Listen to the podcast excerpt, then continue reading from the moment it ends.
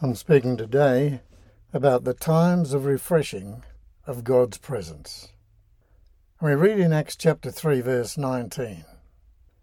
Now change your mind and heart towards God, and turn to Him, so He can cleanse away your sins and send you the appointed times of refreshing from the presence of the Lord. The appointed times of refreshing from the presence of the Lord speak to us firstly about the sovereign outpourings of the Holy Spirit as seen throughout the history of the Church. The word used for times here is kairos, which speaks of God's appointed times, not the Greek word chronos, which speaks of clock appointed times. So we have the outpourings of the Holy Spirit throughout the history of the Church. This scripture also speaks about our practice of personally abiding in the presence of the Holy Spirit through our own faith, our own times that we appoint to be with God and that He appoints to be with us, which is all the time actually. These are times of refreshing. And the word in Greek there is anapsyxis, which means literally a recover of breath or revival, to breathe again. So we have the appointed times for the church, and then we have a personal abiding in the presence of the Holy Spirit. The sovereign outpourings of the Holy Spirit for the church began with the outpouring of the Holy Spirit on the day of Pentecost and they have continued in the many revivals in different times and in different places throughout history, including those moves of God that have occurred in perhaps our living memory over the last couple of generations. The personal times of refreshing for us is the practice of abiding by our faith in the presence of the Holy Spirit through a desire to draw close to God with a conscious focus of our mind and heart upon His nearness to us. This is beautifully typified in David's remarkable Old Testament heart to heart experience that we read about in the Psalms, where he yearns for the presence of God in his life.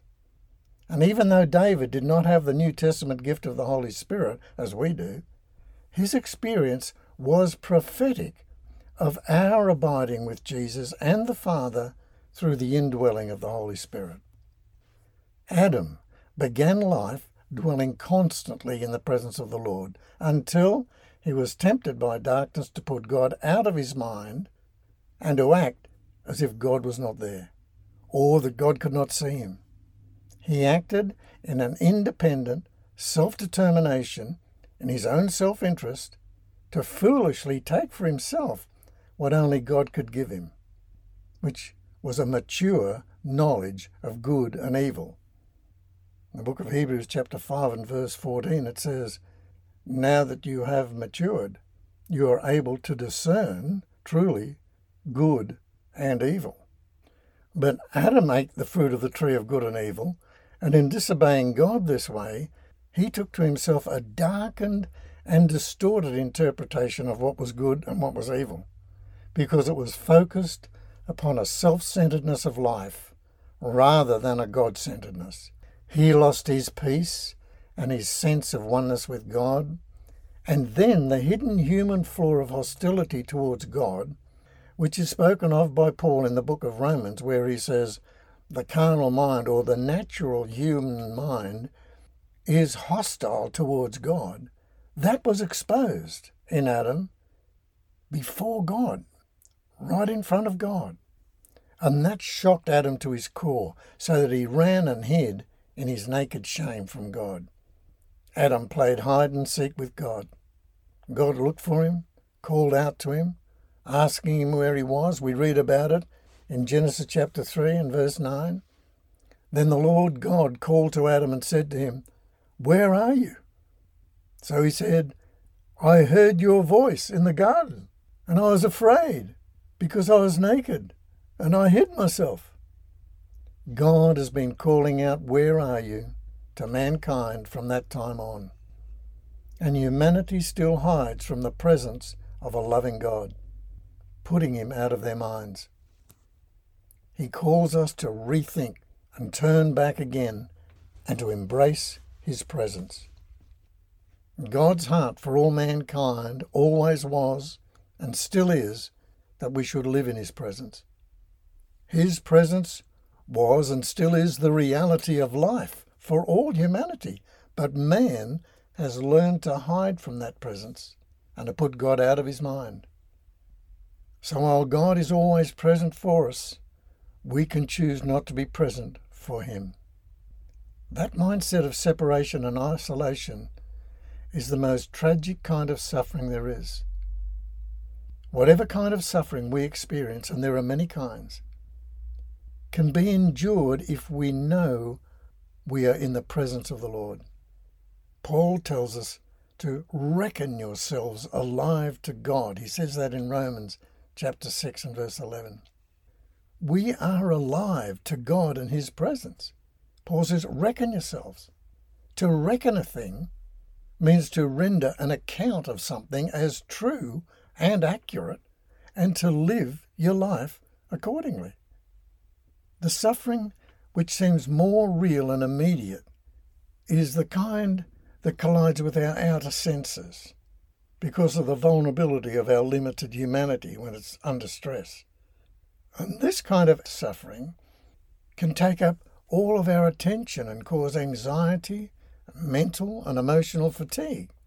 The whole world has experienced that kind of suffering over the last two years of pandemic, and now in the current threat of war because of Russia's aggression against Ukraine, and also in the current deadly floods along our eastern coast. So, why now, when we read that scripture? Let's read it again, so that the appointed due seasons of refreshing may come from the presence of the Lord. It's at the time of its greatest need for comfort and care that the world's experienced for such a long time. It is being shaken and shocked in every way. Now is a time for receiving the very thing that we were created for from the beginning the presence of God with us in our inner being. God is with us in our times of collision with the sharp edges of a hard world. He lives for that closeness. It was because of his love for that closeness with us that he sent us Jesus, our Emmanuel, God with us, to be your strength in that difficult thing that you are facing now. You will be given the grace of the presence of God in that place of struggle. He will cover your weaknesses and vulnerability with His mercy and love, just as He covered Adam in the garden. In Psalm 139, verse 3, we read these words spoken of David's heart concerning the presence of the Lord with him. You know everything about me, Lord. You know what I'm going to say even before I say it. You go before me and follow me. You place your hand of blessing on my head. Such knowledge is too great for me to understand. It's all too wonderful for me. I can never escape from your spirit. I can never get away from your presence.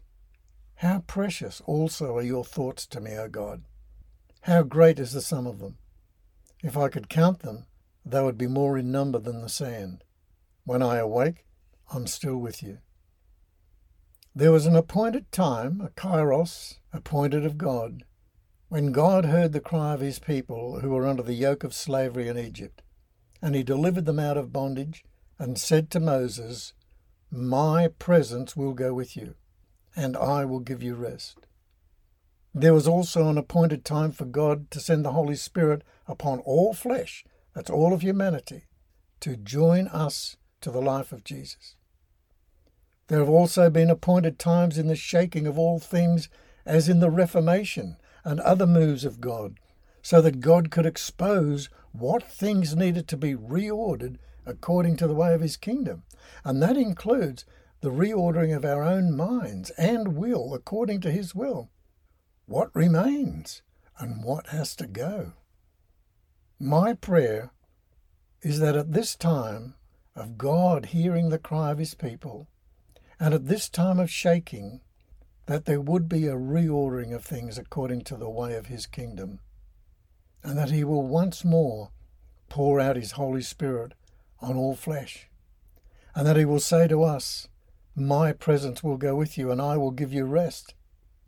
My prayer is also that in the meantime we would draw near to God with the faith that we are indeed abiding in him and in his presence, because his Holy Spirit is present with us, awakening us to become present with him.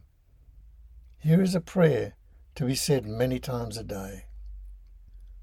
I welcome your loving presence, Lord, and your powerful work on my behalf in the world of the unseen. I recommend you pray that prayer whenever you get the chance to draw aside, or if while you're doing something, you just send that prayer to God and invite and welcome His presence into your life. And that will become an established way of life for you.